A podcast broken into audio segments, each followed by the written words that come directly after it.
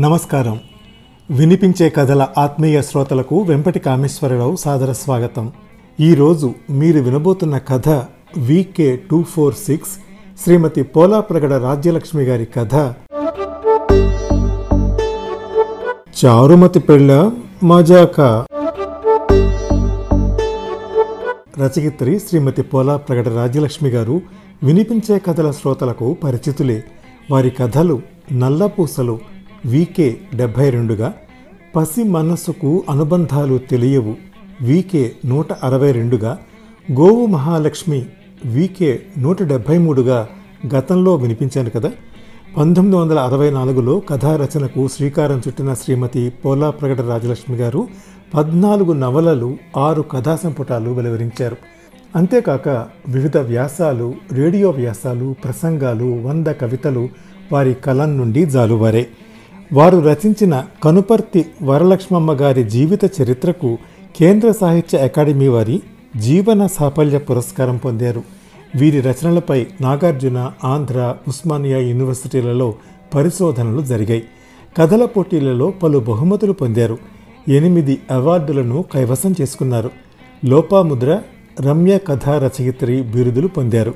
Hyderabad Andhra Mahila Sabha trust board సభ్యురాలిగా బొంబాయి ఆంధ్ర మహాసభ జీవిత సభ్యురాలిగా రచయిత్రుల సంస్థ సఖ్య సాహితీ ఉపాధ్యక్షురాలిగా వారు సాహితీ సేవలు అందించారు. ఆక్స్ఫర్డ్ యూనివర్సిటీ ప్రచురించిన కవితా సంపుటిలో వారి ఆరు కవితలు ప్రచురితమయ్యాయి. వారి కథ చారుమతి పెళ్ళ మజాక వినిపిస్తాను.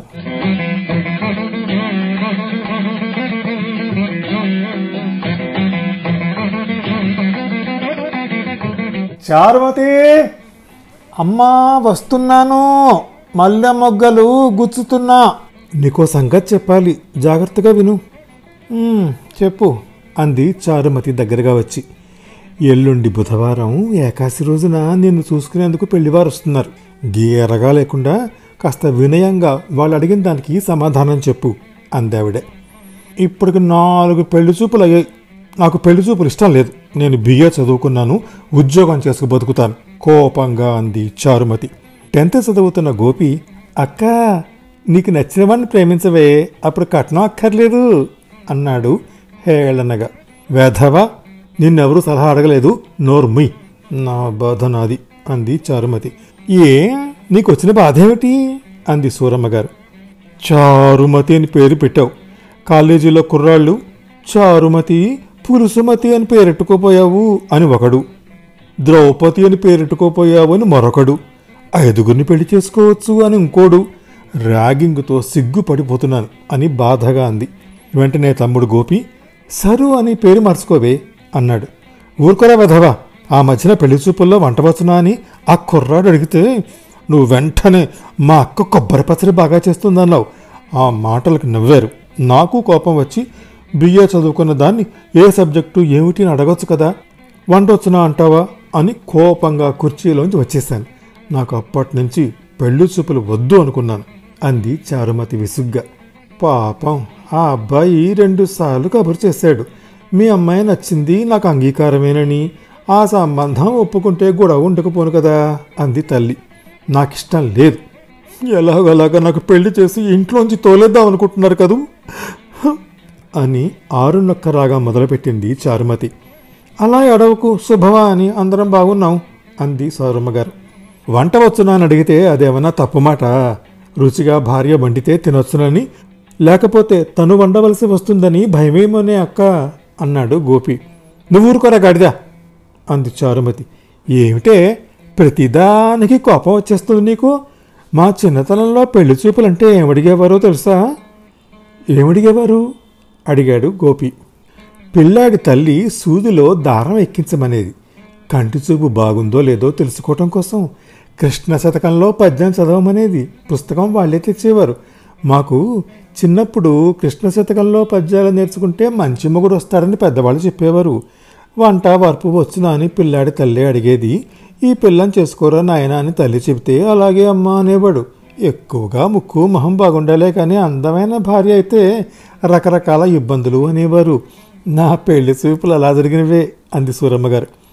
అన్నీ విన్న రామయ్య గారు ఏమిటే నోరు లేస్తోంది? ఇంట్లో ఆడపత్తనం ఎక్కువైపోతోంది. అంతా నోరు మూసు కూర్చోండి. ఈసారి పెళ్ళి చూపులకి మీ తెలివేం పనికిరాదు. నే చెప్పినట్టు చేయాల్సిందే అరిచాడు తండ్రి రామయ్య గారు. అందరూ నోరు మూసేశారు. భయంగా అక్కడి నుంచి వెళ్ళిపోయారు అంతాను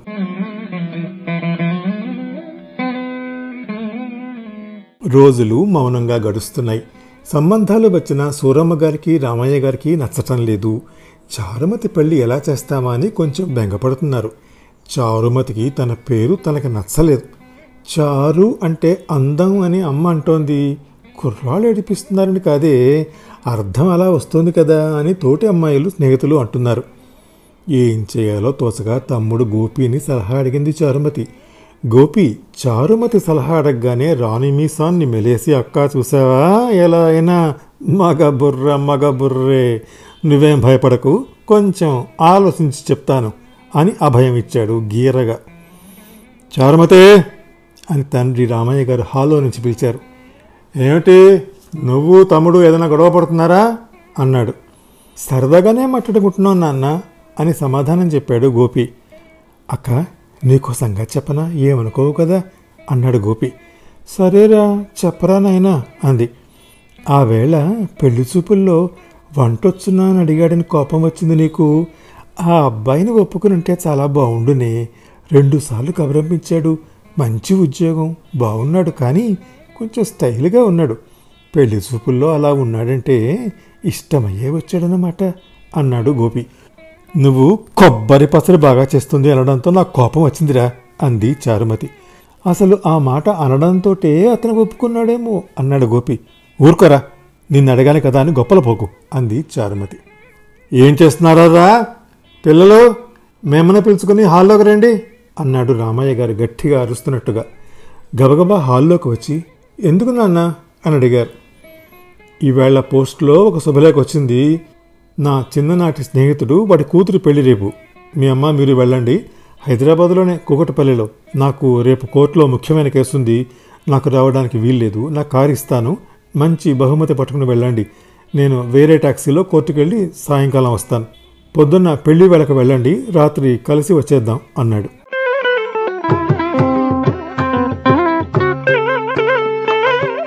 పెళ్ళికి వెళ్ళడం అంటే ఎవరికైనా సరదాయే కదా. అంతా అనుకున్నట్టు పెళ్ళికి వెళ్ళారు. సరదా కబుర్లు జోకులు నవ్వులు పెళ్ళి మండపం కళకళలాడిపోతోంది. చారుమతి ఒకళ్ళిద్దరు పలకరింపులతో దగ్గరయ్యారు ఫ్రెండ్స్గా. సూరమ్మ గారు పెద్దవాళ్ళతో కబుర్లు చెప్తోంది. గోపి చాలా బిజీగా తిరిగేస్తున్నాడు. సడన్గా ఒక అతన్ని చూసి స్టన్ అయిపోయాడు.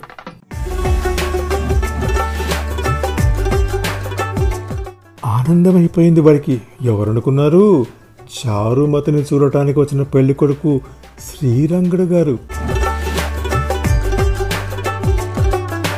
వంట వచ్చున్నాను అడిగాడు. తను కొబ్బరి పచ్చడి బాగా చేస్తుంది అంటే అక్కకి కోపం వచ్చింది.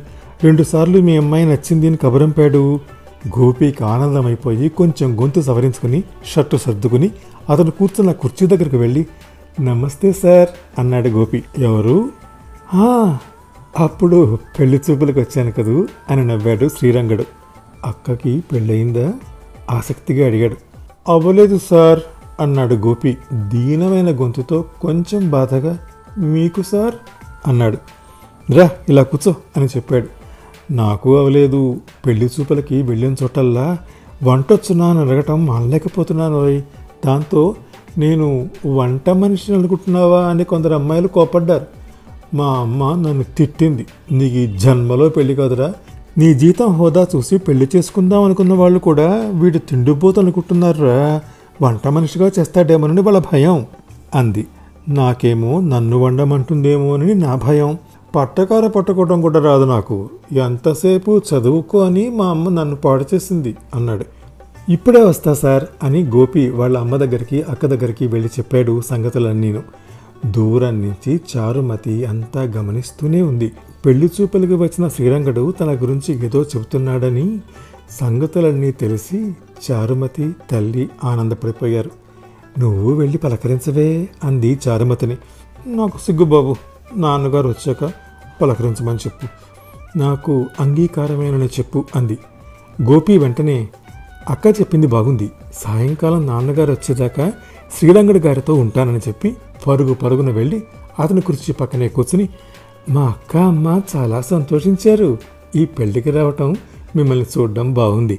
మా అక్కని మిమ్మల్ని పలకరించమంది మా అమ్మ. నాకు సిగ్గుబాబు అంది అక్క అన్నాడు. ఆ మాటలు విని శ్రీరంగడు నవ్వుతూ చూశాడు చారుమతని ప్రేమగాను సరదాగాను.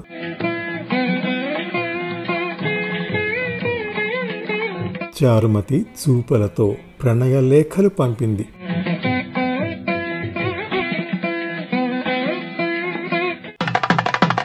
పెళ్ళి మండపంలో పెళ్ళి రంగరంగ వైభవంగా జరుగుతోంది. వధూవరులకు అక్షంతలు వేయడానికి అంతా వెళ్తున్నారు. అదే టైంలో శ్రీరంగడు చారుమతి కూడా వెళ్ళారు. దీవించారు. పూలదండలోని పెళ్ళి కూతురిని పెళ్ళి కొడుకుని చూసి వాళ్ళల్లో తమని చూసుకున్నారు. గోపి వాళ్ళ అక్కని శ్రీరంగడు అంగీకరించినట్లు గమనించాడు. సాయంకాలం తండ్రి రామయ్య గారికి ఈ విషయం అంతా తెలిసింది. శ్రీరంగణ్ణి పలకరించి బాగున్నావా బాబు? అంతా మా అబ్బాయి చెప్పాడు. మీకు అంగీకారం అయితే మీ తల్లిదండ్రులతో మాట్లాడతాను అన్నారు రామయ్య గారు. అలాగేనండి అని చెప్పాడు శ్రీరంగడు. గోపికి ఆనందమైపోయి బావగారు! అని అరిచాడు.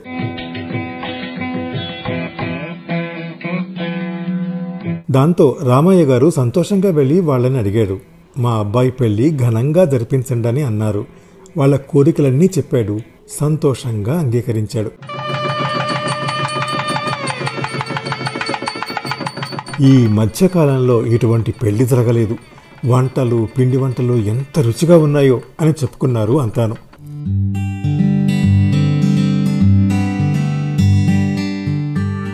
శ్రీరంగడు ఆఫీసు వాళ్ళు సంతోషంతో త్యాగరాజు గానసభ హాలు బుక్ చేసి అభినందన సభ ఏర్పాటు చేశారు.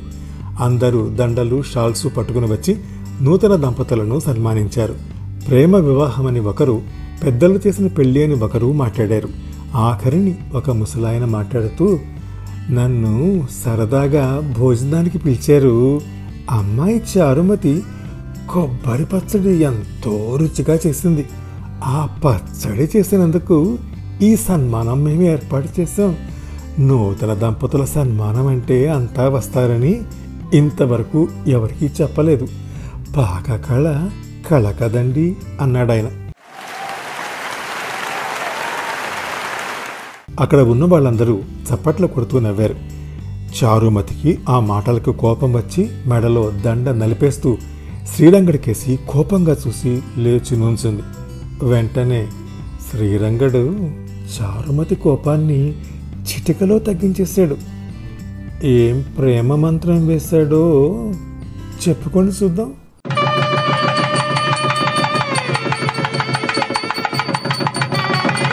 V K two four six Srimati Polapragada Rajyalakshmi గారి చారుమతి పెళ్ళ మజాక విన్నారు. ఈ కథను నేను వినిపించే తీరు మీకు నచ్చితే లైక్ చేయండి మీ కాంటాక్ట్స్కి షేర్ చేయండి. మీ అమూల్యమైన అభిప్రాయాన్ని కామెంట్ రూపంలో నాకు తెలియజేయండి. నా వినిపించే కథల ఛానల్కి సబ్స్క్రైబ్ చేసి మీ ఆదరణ అభిమానం ప్రోత్సాహం అందించండి. తప్పక చేస్తారు కదా. నమస్తే. వినిపించే కథలు